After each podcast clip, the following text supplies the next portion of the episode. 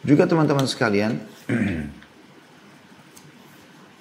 kita akan coba lebih dalam menekankan tentang manfaat apa sih yang didapatkan kalau orang istighfar dan taubat ya. Kalau bahasa ceramahnya itu supaya mudah difahami fadilahnya, keutamaannya. Teman-teman dapat apa kalau pada istighfar dan taubat ya. Jadi tadi itu baru seperti pembukaan dari bahasan kita, seperti apa perintah-perintah Allah SWT dan Rasulullah SAW tentang istighfar. Dan statement para ulama salaf tentang dahsyatnya istighfar. Sekarang kita akan masuk manifestasi dan buah daripada istighfar itu sendiri. Yang pertama teman-teman sekalian, istighfar adalah ibadah. Artinya dengan astagfirullah wa atubu ilaih misalnya, itu bukan hanya sekedar membersihkan dosa, tapi akan dicatat sebagai sebuah pahala untuk Anda. Beranjak daripada uh, firman Allah Subhanahu wa taala dalam surah Al-Mu'min ayat 55. A'udzu billahi minasyaitonir rajim. Fasbir. Al-Mu'min ayat 55 ya. Fasbir inna wa'dallahi haqqun wastaghfir li dhanbika wasabbih bihamdi rabbika bil ashi wal ibkar. Artinya, maka bersabarlah kamu. Karena bersabar maksud dalam ketaatan kepada Allah ya. Ada kesempatan berdosa sabar, ada kesempatan beribadah dan ada godaan syaitan untuk supaya malas, sabar. Sabar dalam cobaan harian. Dan sabar ada tiga ya. Sabar dalam mengerjakan ketaatan kepada Allah SWT kayak sholat, kayak puasa, baca Quran dan segala macam. Yang kedua sabar dalam meninggalkan dosa, ada kesempatan dosa kita sabar. Dan yang ketiga adalah berjanji kepada apa? Berbuat uh, maaf, sabar terhadap cobaan harian kayak gangguan orang, sakit dan segala macam. Allah mengatakan bersabarlah kaum Muhammad dan ajarkan juga umat untuk bersabar. Karena sungguhnya janji Allah itu benar. Nanti kalian akan dapat pahala dan balasan, akan masuk surga di akhirat. Dan apa yang dijanjikan di dunia bagi orang-orang yang berbuat kebaikan akan diberikan. Dari rezeki, keturunan, dan segala macam. Dan mohonlah ampunan untuk dosamu. Dan perintahkan juga umat untuk mengampun. Mohon ampun dan bertasbihlah. Seraya memuji Tuhanmu pada waktu pagi dan petang. Ya. Kemudian juga dalam surah An-Nasr ayat 3. Ini kita hafal semua tentunya. Surah An-Nasr ya.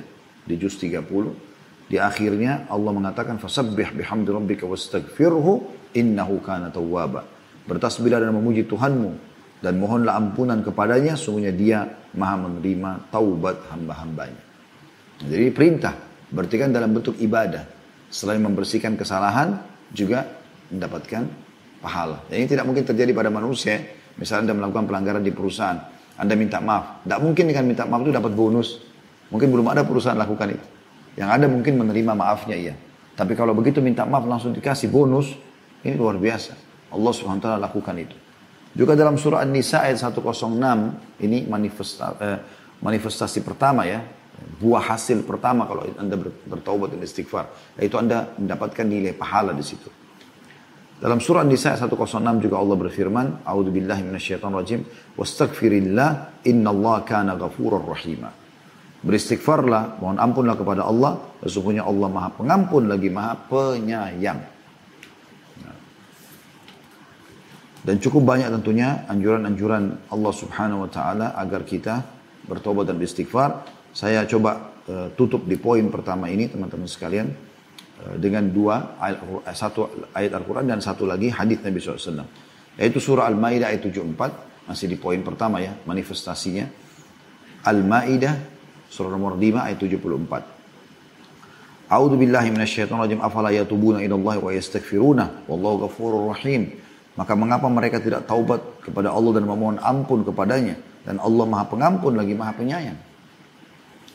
Sementara dalam hadis Nabi SAW, hadis Qudsi, Allah berfirman, Ya bena Adam, Lau balagat dunubuka ananas samai, thumma stakfartani, gafartu laka wala ubali. Wahai anak Adam, seandainya dosa-dosamu mencapai langit, penuh langit semua dengan dosamu, kemudian kau memohon ampun atau beristighfar kepadaku, maka niscaya aku akan mengampunimu dan aku tidak peduli. Allah SWT tidak peduli dengan dosa kita. Yang penting kita mau beristighfar dan bertobat. Tapi ingat ya teman-teman, ini dua hal yang selalu bersambung ya. Istighfar memohon ampun, pengucapan maafnya, dan taubat. Taubat itu berikrar tidak mengulanginya. Ya. Maka Imam Nawawi mengatakan, taubat seorang hamba diterima dengan tiga syarat. Yaitu yang pertama, dia meninggalkan dosa itu seketika. Misalnya lagi berzina, lagi berbohong, lagi riba, dia berhenti. Yang kedua menyesali. Dan yang ketiga dia berjanji sama Allah tidak akan mengulanginya. Ya. Jadi jangan sampai anda bilang, oh kalau begitu gampang kita istighfar saya nanti dosa istighfar lagi. Bukan begitu maksudnya. Ya. Itu mirip kalau anda tarik rasionalnya di kantor, udah saya sekarang mengatakan saya minta maaf, tapi nanti saya akan ulangi. Kalau ada kesempatan saya akan curi lagi barang, saya akan ini dan itu. Maka tentu anda akan dikeluarkan, gitu kan?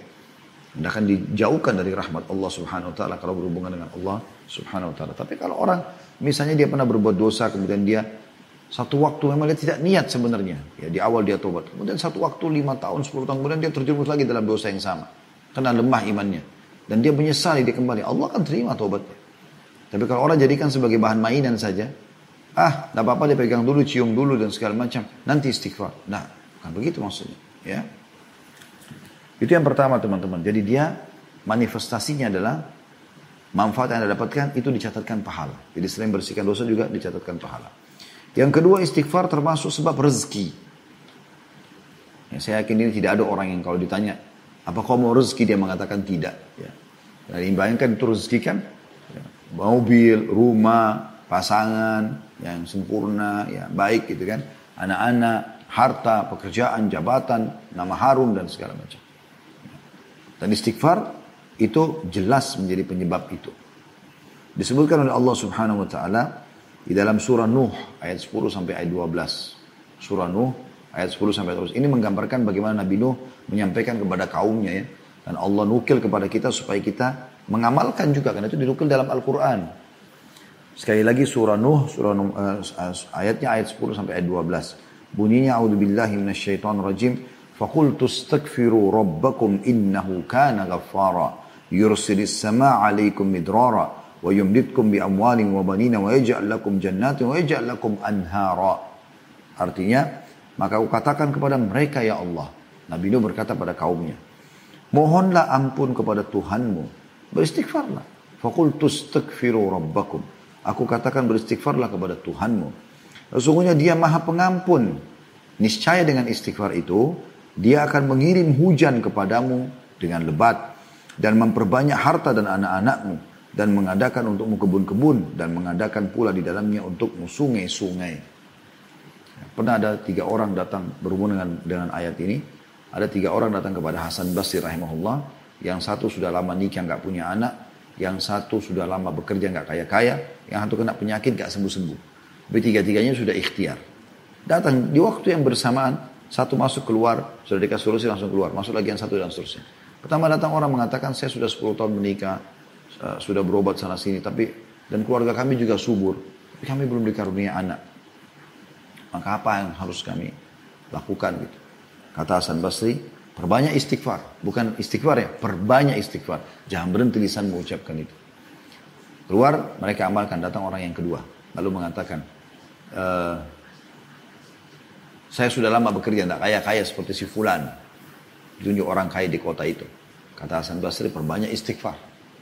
Orang itu keluar, amalkan. Datang orang ketiga lalu mengatakan lagi, saya sudah lama kena penyakit, gak sembuh-sembuh. Tidak ada tabib satupun kecuali saya sudah datang. Apa yang harus saya lakukan? Kata Hasan Basri, perbanyak istighfar. Pulanglah ketiga orang ini tentunya. Ada satu orang di situ bertanya kepada Hasan Basri mengatakan, wahai imam. Imam itu kalau kita sekarang kiai ya. Kenapa anda cuma suruh orang-orang ini istighfar? Sementara mereka sepertinya butuh sesuatu gitu Maka kata Hasan Basri rahimahullah, tidak akan kau membaca firman Allah tadi surah Nuh ayat 10 sampai ayat 12 ya. Nabi Nuh berkata, "Faqultu astaghfiru rabbakum innahu kana ghaffara." Dan aku katakan kepada kaumku, mohonlah ampun kepada Tuhan kalian, sungguh dia maha menerima atau dia maha pengampun. Yursilis sama alaikum midrara. Dia akan mengirimkan hujan kepadamu dengan lebat. Ya, Kemudian eh, wa yumditkum bi amwalin wa banin dan dia akan memperbanyak harta dan anak-anakmu. Wa yaj'al lakum jannat dan dia akan mengadakan untukmu kebun-kebun yang lebat. Wa yaj'al lakum anhara dan akan mengadakan pula untukmu sungai-sungai. Seperti itu luar biasanya. Kemudian juga Nabi Hud alaihissalam. Nah, di poin kedua tentang keutamaan taubat dan istighfar ini ya yaitu menjadi sebab rezeki. Allah berfirman tentang Nabi Hud alaihissalam dalam surah Hud ayat 52. A'udzu billahi minasyaitonir rajim. Wa ya rabbakum thumma tubu ilaihi yursilis sama alaikum midraran wa yazidkum quwwatan ila quwwatikum wa la tatawallaw mujrimin. Dan dia Hud berkata, hai kaumku, mohonlah ampun kepada Tuhanmu, lalu bertaubatlah kepadanya. Mohon maaf, astagfirullah, kemudian atubu ilai, berjanji tidak akan mengulanginya. Niscaya kata Nabi Hud alaihissalam, ini Allah nukil dalam Al-Quran, kitab suci kita, yang dibawa oleh Nabi Muhammad SAW agar jadi pelajaran dan kita amalkan.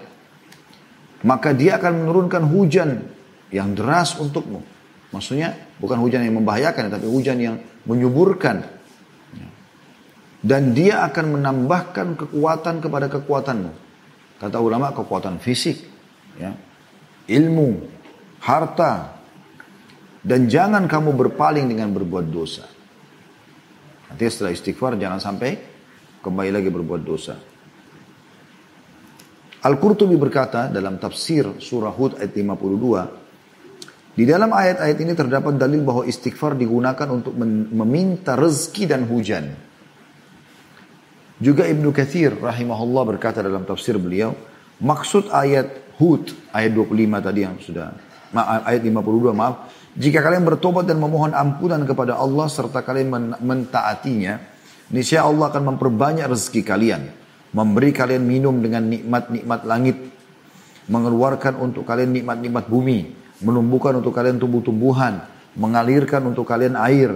Dan menjadikan untuk kalian kebun-kebun. Di dalamnya terdapat berbagai macam buah-buahan. Dan dia Allah akan menyelingi di antara kebun-kebun itu sungai-sungai mengalir. Jadi luar biasa bagaimana ya manfaat yang didapatkan. Rezeki akan melimpah Umar bin Khattab radhiyallahu anhu berpegang dengan makna-makna dalam ayat surah Hud ayat 52 tadi. Dan beliau ya, ketika meminta hujan turun radhiyallahu anhu ya, beliau keluar bersama dengan masyarakat pada saat beliau jadi khalifah dan beliau melakukan sholat istisqa kemudian beliau beristighfar dan tidak lebih dari dari itu hingga beliau pulang. Saya beliau habis sholat langsung istighfar kepada Allah, agak semua tobat kepada Allah. Lalu ada yang bertanya kepadanya, kami tidak mendengarkan Anda memohon hujan.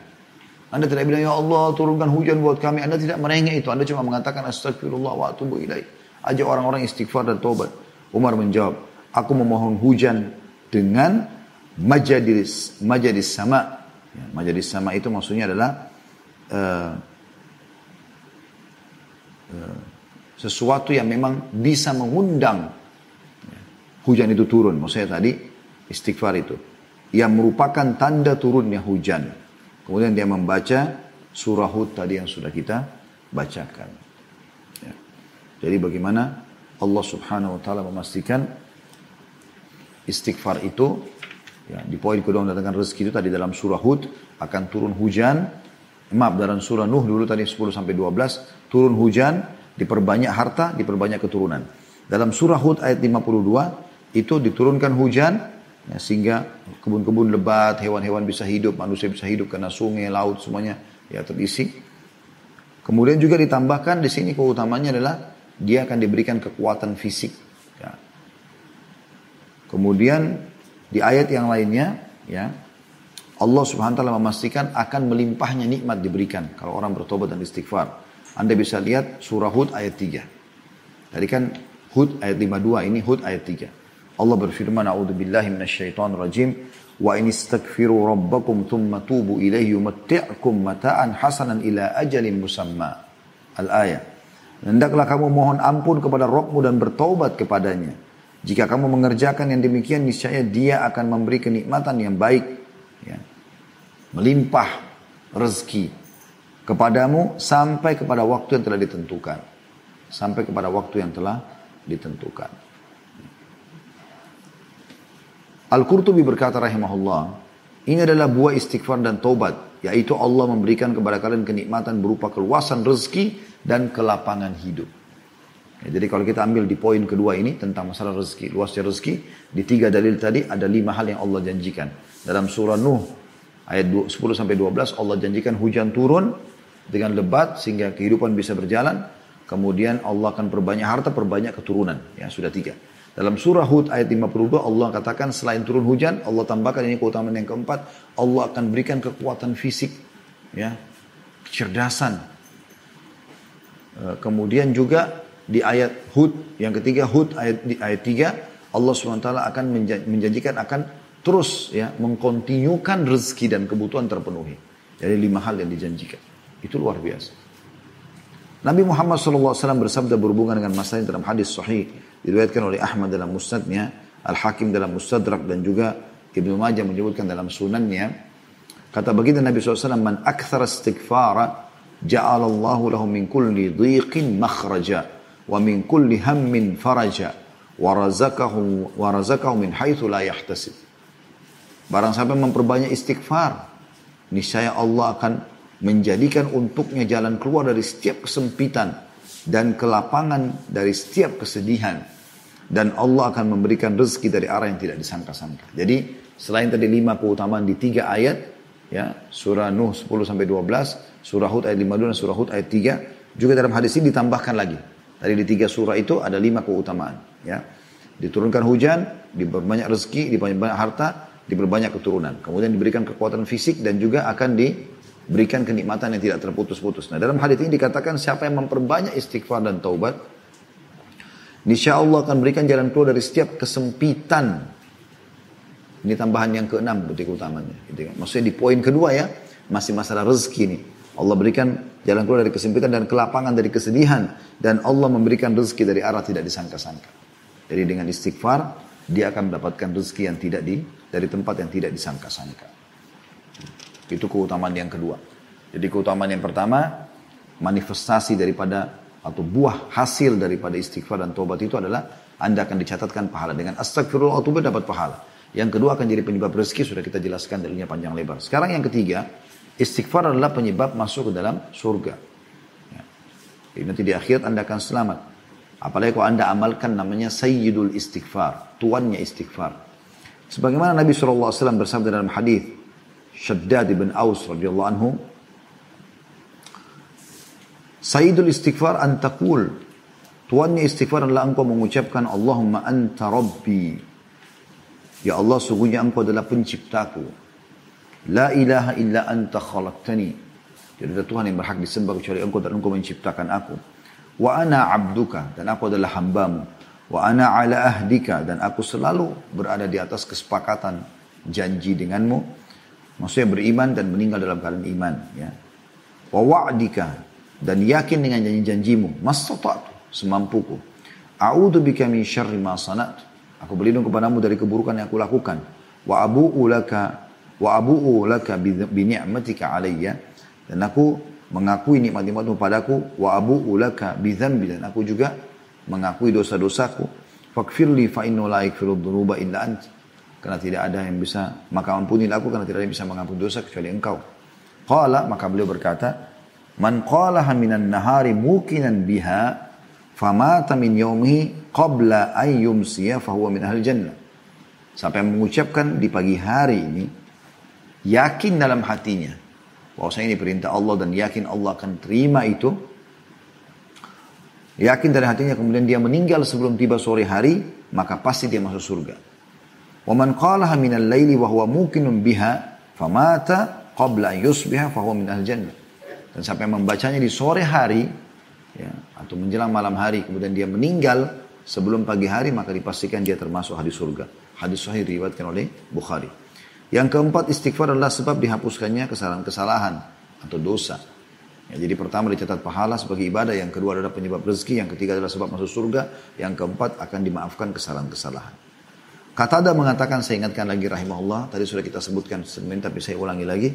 Sungguh Al-Quran menunjukkan kalian tentang penyakit dan penyembuh kalian. Penyakit kalian adalah dosa, adapun penyembuhnya adalah istighfar. Maka istighfar adalah sebab dihapuskan dosa, kesalahan dan keburukan.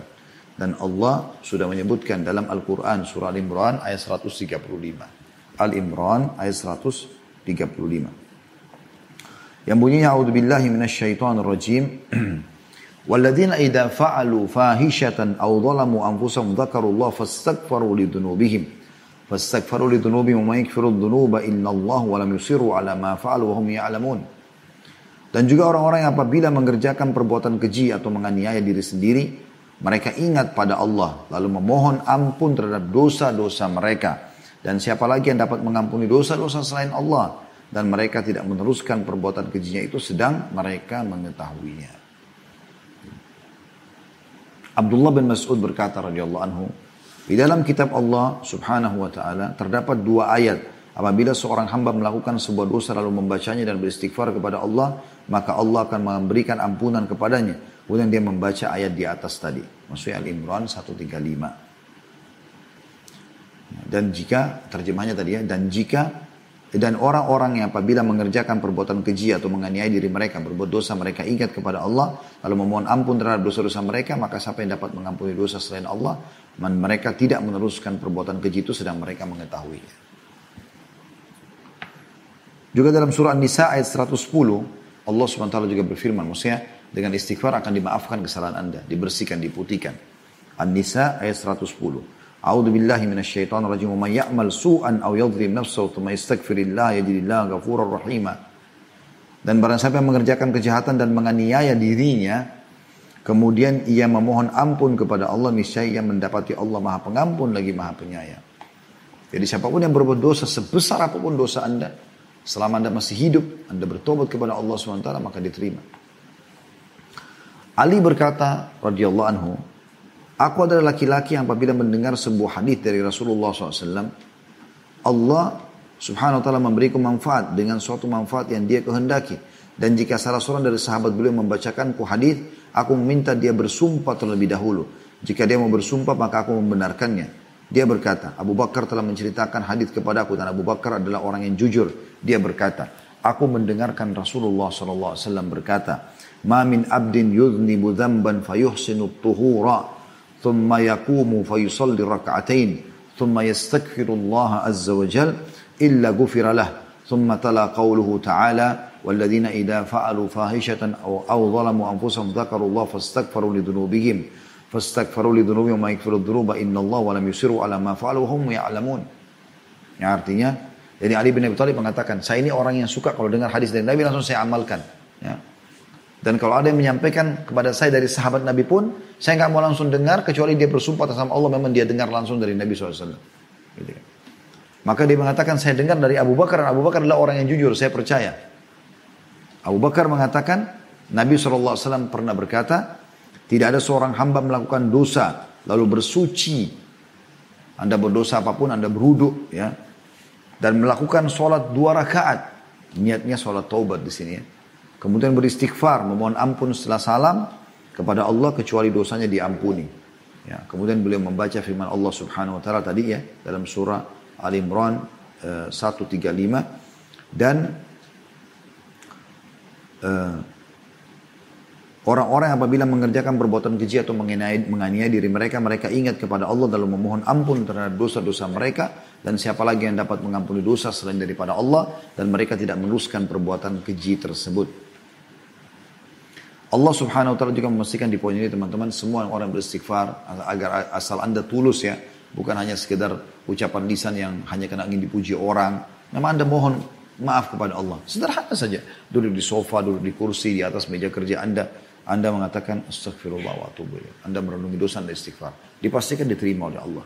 Karena Nabi SAW mengatakan dalam sebuah hadis Allah berfirman hadis qudsi ya. Ya bena Adam. Wahai anak Adam. Hadis ini sahih diriwayatkan oleh Tirmidzi. Maaf, hadis ini hadis hasan diriwayatkan oleh Tirmidzi. Kata Allah SWT, Ya bena Adam, wahai anak Adam. Innaka ma da'autani wa rajautani. Gafartu laka ma ala ma kana minka wala ubali. Selama kamu memohon dan mengharap kepadaku, aku akan memberimu ampunan terhadap semua dosamu dan aku tidak akan peduli. Berapa besar pun dosamu. Ya bena Adam, wahai anak Adam. Lau balagat dunubuka ananas sama'i thumma astaghfartani gafartu laka wala ubari. Kalau seandainya dosa-dosamu mencapai memenuhi langit, kemudian kau memohon ampun kepadaku, niscaya aku akan mengampunimu dan aku tidak peduli. Dalam riwayat yang lain juga Nabi SAW bersabda, "Idza adnabal abdu dzamban faqal" Kalau seorang hamba berbuat dosa lalu dia mengucapkan, "Allahumma kfirli Ya Tuhanku ya Allah ampunilah kesalahanku. Fayaqulullahu azza wa jal. Maka Allah pun berfirman. Adnaba abdi dhanban fa'alima anna lahu rabban ya'khudhu bidh-dhanbi wa yakfiru dhanb wa yakfiru dhanbal abdi i'malu ma syi'ta faqad ghafartu lak. Maka Allah pun menjawab langsung mengatakan, sesungguhnya hambaku ini telah berbuat dosa dan dia tahu dia punya Tuhan yang akan membersihkan dan memaafkan dosa-dosa itu. Maka ketahuilah aku sudah memaafkan dosa-dosa hamba ini, ya, maka berbuatlah sesukamu setelah itu. Maksudnya beramal solehlah kamu setelah itu, karena sungguhnya dosamu yang lalu sudah aku maafkan. Kau tidak akan dihi, dihisap lagi dengan dosa-dosamu itu. Kemudian juga di dalam sebuah asar diceritakan tentang iblis. Ya. Dia mengatakan pada saat Allah subhanahu wa ta'ala melaknatnya karena dia nggak mau sujud kepada Adam. Dia mengatakan, wahai Robku. Dia mengakui Allah sebagai Tuhannya, wahai penciptaku. Demi keperkasaanmu, aku akan menipu anak Adam selama ruh-ruh mereka masih di badan mereka. Aku akan terus goda mereka supaya mereka tersesat. Maka Allah berfirman, Wa izzati wa jalali la'akfiranna lahum madamu yastakfirunani. Demi keperkasaan dan keagunganku, aku benar-benar akan mengampuni mereka selama mereka memohon ampun kepadaku. Jadi iblis memastikan dia akan coba menggoda. Dan kita tahu godaan iblis sangat berat. Syaitan sering menggoda kita segala macam dosa gitu kan. Kalau orang terjerumus pun, Allah mengatakan, kalau kau berhasil menggoda hamba-hambaku, dan mereka beristighfar kepadaku, aku tetap akan memaafkan kesalahan mereka. Jadi luar biasa dibersihkannya dosa-dosa tersebut. Hudzaifah bin Yaman radhiyallahu anhu berkata, saya adalah seorang yang berlidah tajam pada keluargaku. Maka saya berkata, wahai Rasulullah, saya khawatir lidahku akan memasukkanku dalam api neraka. Lalu Nabi SAW bersabda, Fa'aina anta min istighfar fa inni la astaghfirullah fil yawmi mi'ata marrah. Mana kamu dari istighfar? Sungguhnya aku beristighfar kepada Allah dalam sehari seratus kali. Hadis ini riwayat An-Nasai, Ibnu Majah dan Al-Hakim dan dikatakan sahih sesuai dengan syarat Imam Muslim. Ya. Jadi itu luar biasa. Bagaimana Allah Subhanahu wa taala memaafkan kesalahan-kesalahan dengan istighfar. Begitu juga dengan hadis Abu Sa'id radhiyallahu anhu bahwasanya Rasulullah SAW bersabda, "Man qala hina ya'wi ila firashi Siapa yang membaca atau mengucapkan pada saat dia tidur di atas ranjang yang mau istirahat malam. Astaghfirullahalazim. Alladhi la ilaha illa huwal hayyul qayyum wa atubu ilaih. Thalatha marrat. Gafarallahu lahu dhunubah. Sampai membaca pada saat mau tidur. Aku beristighfar kepada Allah yang maha agung. Yang tidak ada Tuhan yang berhak disembah kecuali dia yang maha hidup dan terus menerus mengurus makhluknya. Dan aku tobat kepadanya. Tiga kali dia ucapkan. Astaghfirullah al-azim alladhi la ilaha illa huwal hayyul qayyum wa atubu ilaih. Astaghfirullah al-azim alladhi la ilaha illa huwal hayyul qayyum wa atubu ilaih. Astaghfirullah al-azim alladhi la ilaha illa huwal hayyul qayyum wa atubu ilaih. Maka dibersihkan semua dosa-dosanya yang lalu. Wa in kanat mithra zabadil bahar. Bahkan walaupun dosanya sebanyak bui di lautan. Wa in kanat adada warakis syajar. Walaupun sejumlah daun-daun pohon dosanya. Wa in kanat adada ramlil alij walaupun sebanyak ya hitungan pasir wa in kanat adada ayyamid dunia walaupun sebanyak hari-hari dunia hadis ini riwayat Tirmidzi dan diriwayatkan juga oleh Bukhari dalam tarikh dan dengan lafaz yang berbeda ya jadi ini luar biasa Jangan leputkan ini teman-teman. Setiap mau tidur malam hari baca tiga kali. Tidak mengambil waktu. Astaghfirullahaladzim. Alladhi la ilaha illa wal hayyul qayyum wa atubu ilaih. Diampuni dosanya. Perhatikan lafadznya kata Nabi SAW. Diampuni dosanya. Ya, kalau dia baca tiga kali. Walaupun sebanyak bui di lautan. Walaupun sebanyak jumlah daun-daun pohon. Walaupun sebanyak pasir. Butiran pasir. Walaupun juga sebanyak hari-hari dunia. Itu luar biasa. Hanya dengan tiga kali kita ucapkan. Dalam riwayat yang lain, gufirat dunubu wa in kana farra minaz zahaf. Dalam riwayat lain, riwayat Zaid radhiyallahu anhu, niscaya diampuni dosa-dosanya walaupun dia lari dari peperangan. Ya, walaupun dia lari dari peperangan. Ini diriwayatkan Abu Daud, Tirmidzi dari hadis Zaid Al-Hakim mengatakan sahih sesuai dengan syarat Bukhari Muslim. Jadi lari dari medan perang itu adalah dosa besar. Tapi membaca istighfar model yang seperti ini, Astagfirullahaladzim la ilaha illa qayyum bila tiga kali pada saat mau tidur, itu dibersihkan dosanya walaupun lari dari medan perang. Itu luar biasa. Semoga Allah mudahkan kita mengamalkan. Yang kelima, manifestasi daripada istighfar dan taubat adalah mencegah hukuman dan adab ya, sebelum keduanya terjadi. Al Hasan Basri berkata rahimahullah, wahai anak Adam, meninggalkan dosa lebih ringan bagimu daripada engkau mencari taubat. Ya. Maka harus kita berhati-hati tentunya ya. Tapi Allah subhanahu wa ta'ala memastikan kalau orang masih terus beristighfar, hukuman Allah itu masih tertunda. Kapan mereka berhenti beristighfar, pada saat mereka berbuat dosa, maka hukuman Allah terjadi pada mereka. Dalam surah Al-Anfal ayat 33 Allah berfirman, A'udzu billahi minasyaitonir rajim, wa ma kana Allah liyu'adzibahum wa anta fihim, wa ma kana Allah mu'adzibahum hum yastaghfirun. Ini tentang orang-orang Quraisy Mekah ya. Mereka penyembah berhala, ya. Allah mengatakan dan Allah sekali-kali tidak akan mengadab mereka sedangkan kamu berada di antara mereka hai Muhammad. Adanya Nabi SAW itu tidak membuat ada datang azab. Dan tidak pula Allah akan mengadab mereka sedang mereka masih memohon ampun. Mereka masih mengatakan Rabbi gafirli, Allahumma gfirli, astagfirullah. Berarti masih dimaafkan kesalahan. Abu Musa al-Asyari berkata anhu dahulu kita memiliki dua pelindung dari adab. Salah satunya telah pergi. Yaitu Nabi SAW. Dan tersisa satu lagi yaitu istighfar. Kalau ini pun hilang maka binasalah kita. Jadi istighfar merupakan pelindung yang diberikan Allah untuk hamba-hambanya. Yang keenam, istighfar adalah sebab diangkatnya derajat setelah kematian. Tinggikan derajatnya di surga. Ya, terutama bagi anda yang Allah karunia anak ya, yang luar biasa. Anak-anak yang sudah anda kader di sekolah, di sekolah masukkan di sekolah-sekolah Islam supaya mereka menghafal doa-doa, menghafal Al-Quran. Ya, mereka jadi orang-orang yang soleh dan solehah. Perhatikan kata Nabi SAW dalam hadits Abu Hurairah radhiyallahu anhu, Inna Allah azza wa yarfa'u darajata lil abdi salihi fil jannah fayaqul ya Rabbi anna li hadhi fayaqulu bistighfari waladika lak." Sesungguhnya Allah benar-benar yang maha suci dan maha tinggi akan mengangkat derajat seorang hamba yang soleh di surga. Ya, sangat tinggi. Sampai dia pun heran, dia bertanya. Dia mengatakan, wahai Tuhanku, dari mana nikmat ini yang hamba terima? Maka Allah berfirman, dengan istighfar dari istighfar anakmu untukmu. Yang hadis ini diriwayatkan Ahmad dengan sanad hasan. Jadi anak-anak yang kita kader berarti bisa sampai kepada kita istighfar itu bisa mengangkat derajat setelah kematian. Juga dalam hadis yang masyhur kata Nabi SAW, "Idza mata ibnu Adam min qata amalu illa min thalath." Kalau anak Adam meninggal dunia terputus sumber pahalanya kecuali dari tiga. Sedekatin jariyah, sedekah yang terus berjalan, atau ilmu yang bih, atau ilmu yang bermanfaat, ya awaladin salih yad'ulah atau anak saleh yang mendoakan. Hadis ini riwayat Imam Muslim. Yang ketujuh istighfar adalah sebab disucikannya hati. Dan kalau hati kita bersih maka semua akan mudah kita lalui kehidupan ini. Ya, kuncinya di hati. Ya. Kata Abu Hurairah radhiyallahu anhu bahwasanya dia belum menyampaikan bahwasanya Rasulullah SAW bersabda innal mu'mina idza adnama dzamban kanat nuqtatun sauda'u fi qalbi. Kalau orang mukmin berbuat satu dosa maka akan menjadi titik hitam dalam hatinya. Fa'in taba wa naza'a wa stagfara su'ika qalbuhu minha. Dan kalau dia ya, bertaubat dan menanggalkan dosa itu serta beristighfar, maka hatinya kembali bersih darinya. Ya.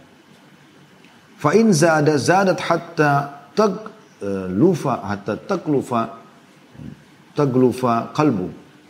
Dan kalau dia tetap berbuat dosa maka akan bertambah titik hitam tersebut sampai menutupi hatinya. فذلك الران الذي ذكره الله في كتاب كلا بران على قلوب ما كانوا يكسبون. Dan itulah makna arran dalam firman Allah SWT sekali-kali tidak demikian. Kalla barran ya. Tidak demikian maksudnya apa yang selalu mereka usahakan untuk menutupi hati mereka. Yang kedelapan, istighfar adalah sebab memperoleh anak. Nah, tadi rezeki sudah disebutkan, tapi anak secara khusus juga dimasukkan oleh para ulama dalam poin khusus karena ini yang dirasakan betul-betul pada orang-orang yang mandul ini luar biasa ya masalahnya besar sekali karena mereka berharap saya berapa kali bertemu dengan orang sampai mau netesin air mata karena berharap diberikan satu anak kadang-kadang harus adopsi anak ya. maka kabar gembira adalah mereka akan bisa mendapatkan anak dengan istighfar kepada Allah Subhanahu wa taala dan bukan cuma istighfar sekali dua kali memperbanyak istighfar Diambil daripada surah Nuh tadi ayat 10 sampai ayat 12 yang sudah kita bacakan ya. Saya ulangi lagi. A'udzubillahi minasyaitonir rajim. Fakultu astaghfiru rabbakum innahu kana ghaffara yursilis sama 'alaikum idrara yumdidkum bi amwalin wa banin wa yaj'al lakum jannatin wa yaj'al lakum anhara. Maka aku katakan kata Nuh kepada kaumku, mohon ampunlah kepada Tuhanmu, sungguhnya dia maha pengampun, maka dia akan mengirim hujan kepadamu dengan lebat, dia akan memperbanyak harta dan memperbanyak anak-anakmu dan juga mengatakan atau mengadakan untukmu kebun-kebun dan mengadakan pula untukmu sungai-sungai.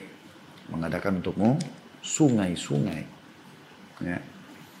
Ada kisah seseorang di musim haji, tepatnya di Mina, mendatangi seorang syekh. Syekh ini kebetulan sedang menyampaikan ceramah tentang masalah keutamaan istighfar. Ada orang datang udah perkenalkan diri namanya Abu Yusuf. Dia mengatakan, Syekh, apa yang anda sampaikan tadi ini saya punya pengalaman manfaat istighfar itu. Saya sudah sekian tahun nikah sama istri saya nggak punya anak. Maka terus saja kami mencoba sana sini tidak ada tabib, tidak ada obat kecuali kami sudah coba semuanya. Dan sampai akhirnya seperti muncul perasaan putus asa. Sampai saya mendengarkan di sebuah siaran ceramah tentang keutamaan apa yang Anda sampaikan tadi, keutamaan istighfar ya. Kurang lebih seperti apa yang kita sampaikan pada Bapak Ibu kesempatan ini insya Allah. Maka uh, dia mengatakan saya pun pulang lalu saya mengatakan kepada anak saya. Ya, saya berkata pada istri saya, dia belum punya anak. Saya tadi dengar ceramah begini, bagaimana kalau kita amalkan ini? Mulai sekarang kita hanya berhenti istighfar kalau ada yang harus diucapkan yang penting. Kalau enggak istighfar saja. Setiap kesempatan. Maka dia sama istri mengamalkan. Dia bilang pada bulan itu juga istri saya hamil. Jadi istighfarnya non-stop. Luar biasa. Kesempatannya luar biasa. Digunakan maksimal istighfar. Ya kecuali tempat-tempat misalnya seperti WC apa itu kan. Tapi yang lain tempat tidur, meja makan, di tangga, lagi segala macam. Aktivitas selalu astagfirullah wa atubu istighfar terus. Dia bilang pada bulan itu istri saya melahir, hamil dan kemudian melahirkan. Dan kami namakan Yusuf. Makanya nama saya Abu Yusuf kata beliau. Kemudian setelah melahirkan, belum selesai masa nifas saya, saya mengatakan, wahai, Abu, wahai Ibu Yusuf, Ummu Yusuf ya, dia bilang sama istrinya. Kita istighfar lagi kepada Allah agar Allah berikan kita anak yang kedua. Maka saya pun sama Ummu Yusuf istighfar kepada Allah. Belum selesai masa nifas, ternyata sudah hamil lagi. Dan akhirnya tahun depannya melahirkan lagi anak. Baru melahirkan anak yang kedua, Ya, saya mengatakan pada Ummu Yusuf belum selesai haid, eh, nifasnya, saya mengatakan wahai Ummu Yusuf kita istighfar lagi kepada Allah. Mudah-mudahan kita diberikan anak yang ketiga karena ini sudah sekian tahun mereka kayak orang yang kehausan pengen punya anak. Ya. E, maka dia pun sampai istri beristighfar lalu kemudian pas selesai masa nifas hamil lagi. Dan subhanallah mereka anak ketiga. Dia bilang setelah lahir anak tiga, tiga-tiganya laki-laki. Dan sangat menggembirakan buat saya dia bilang. Gitu kan. Maka Ummu Yusuf istrinya mengatakan, wahai Abu Yusuf, kita berhenti dulu istighfar khusus untuk minta anak. Istighfar untuk yang lain ya. Rezeki atau apa yang. Tapi anak sudah cukup biar anak-anak ini besar dulu. Dia bilang baiklah. Maka mereka sepakat untuk memberhentikan istighfar dengan niat dapat anak ya. Istighfar tetap dijalankan untuk minta rezeki yang lain. Maka kata Abu Yusuf setelah tiga anak ini mulai sedikit besar. Saya pun mengatakan Abu Yusuf, kita sekarang mau istighfar lagi kepada Allah untuk anak. Supaya Allah kasih kita anak perempuan, tiga-tiganya laki-laki. Maka uh, syekhnya pun yang mendengarkan kisah ini ter, terpukau lalu mengatakan sungguh luar biasa Allah benar dengan janjinya. Dan uh, semoga Allah berikan apa yang kau inginkan. Lalu kata Abu Yusuf terimalah berita gembira wahai syekh. Di musim haji ini Ummu Yusuf datang bersama saya. Dan baru saja dia melahirkan di Mekah ini anak perempuan. Ya. jadi luar biasa efek daripada istighfar itu. Kemudian yang kesembilan istighfar adalah sebab menambah kesehatan dan kekuatan ya. Ini tadi sudah kita sebutkan sebenarnya di uh, surah Hud ayat 52 ya. Tapi tadi kan kita bicara tentang uh, di poin pertama tentang ini itu adalah ibadah. Maaf, uh, poin kedua tentang sebab rezeki ya. Tapi kita tadi lebih fokus poin kedua tentang masalah uang, harta, memberikan harta. Di poin yang ke 8 dan 9 ini adalah dikhususkan untuk anak dan poin yang ke-8 yang ke-9 adalah memperbanyak atau memberikan kekuatan, sehat jadi banyak istighfar ini membuat mata anda tetap terang, fisik anda tetap sehat dan seterusnya. Seperti itulah. Karena Allah menyebutkan dalam surah Hud, wa yazidkum kuwatan ila kuwatikum. Kalau beristighfar kepada Allah maka dia akan tambahkan kekuatan di atas kekuatan kalian. Kekuatan di atas kekuatan kalian. Baik teman-teman sekalian kita uh, coba masuk kepada uh, hadis ya juga di poin ini ya Abu Hanifah rahimahullah meriwayatkan dari Jabir bin Abdullah radhiyallahu anhu bahwasanya ada seseorang laki-laki datang kepada Nabi SAW mengatakan ya Rasulullah aku belum dikaruniai anak seorang pun padahal sudah sekian tahun aku menikah dan hampir seluruh kerabat dan temanku punya keturunan. Maka kata Nabi SAW fa'ina anta min kathrat istighfari wa kathrat sadaqah turzaqu bihima. Mana kamu dari memperbanyak istighfar dan, dan sedekah yang dengan keduanya kau pasti akan diberikan rezeki Kata Jabir radhiyallahu anhu, laki-laki itu lalu memperbanyak sedekah dan istighfar. Lalu Jabir mengatakan sambil mengatakan kalau Jabir melihat orang itu ya, mengatakan maka orang itu dikaruniakan sembilan anak laki-laki. Jabir melihat sendiri anu bahwasanya orang ini yang tadi memohon istighfar dan bersedekah tadi, Allah kasih dia tadinya mandul sekian tahun tidak punya anak, bisa dikarunia sembilan orang anak laki-laki. Ya. Ini luar biasa, kisah yang luar biasa gitu. Ya. Bagaimana istighfar ini bisa mendatangkan manfaat. Ya. Kemudian juga ada kisah tentang seseorang dinukil oleh para ulama. Terjadi pertengkaran antara suami istri. Ribut.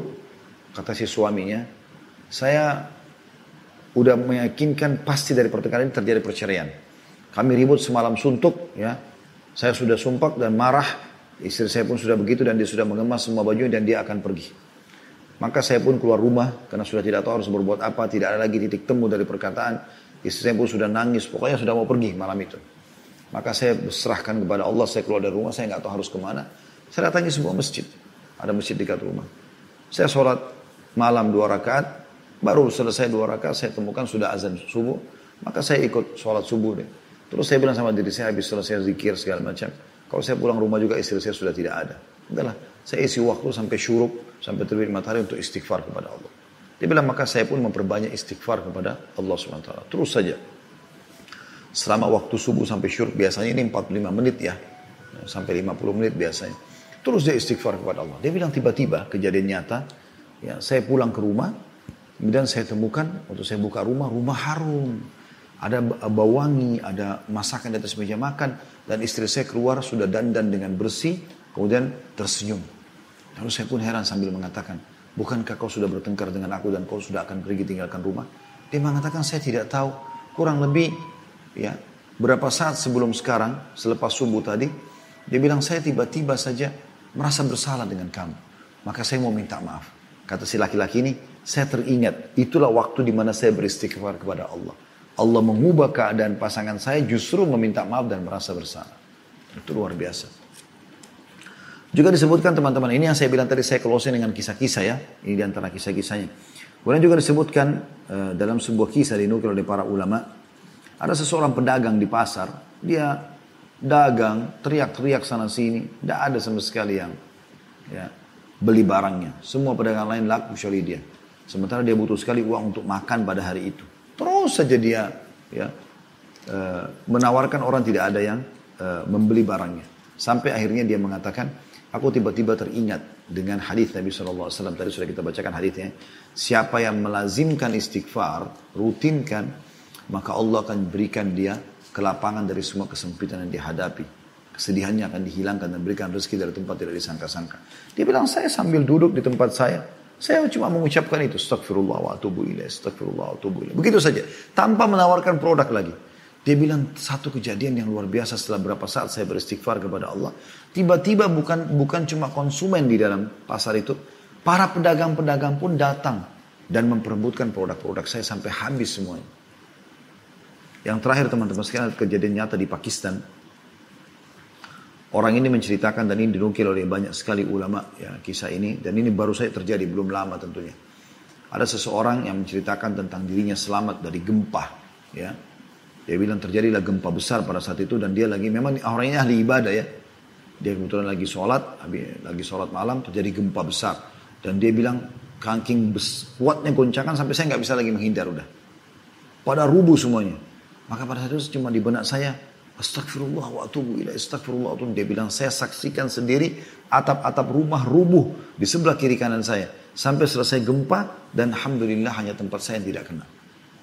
Dan sekian banyak tentu kisah yang berhubungan dengan masalah ini. Intinya teman-teman sekalian, bertobat dan istighfar kepada Allah dalam manfaatnya sangat besar. Dan Anda akan tersucikan kembali. Rezeki Anda akan terbuka. Anda akan ditinggikan derajatnya.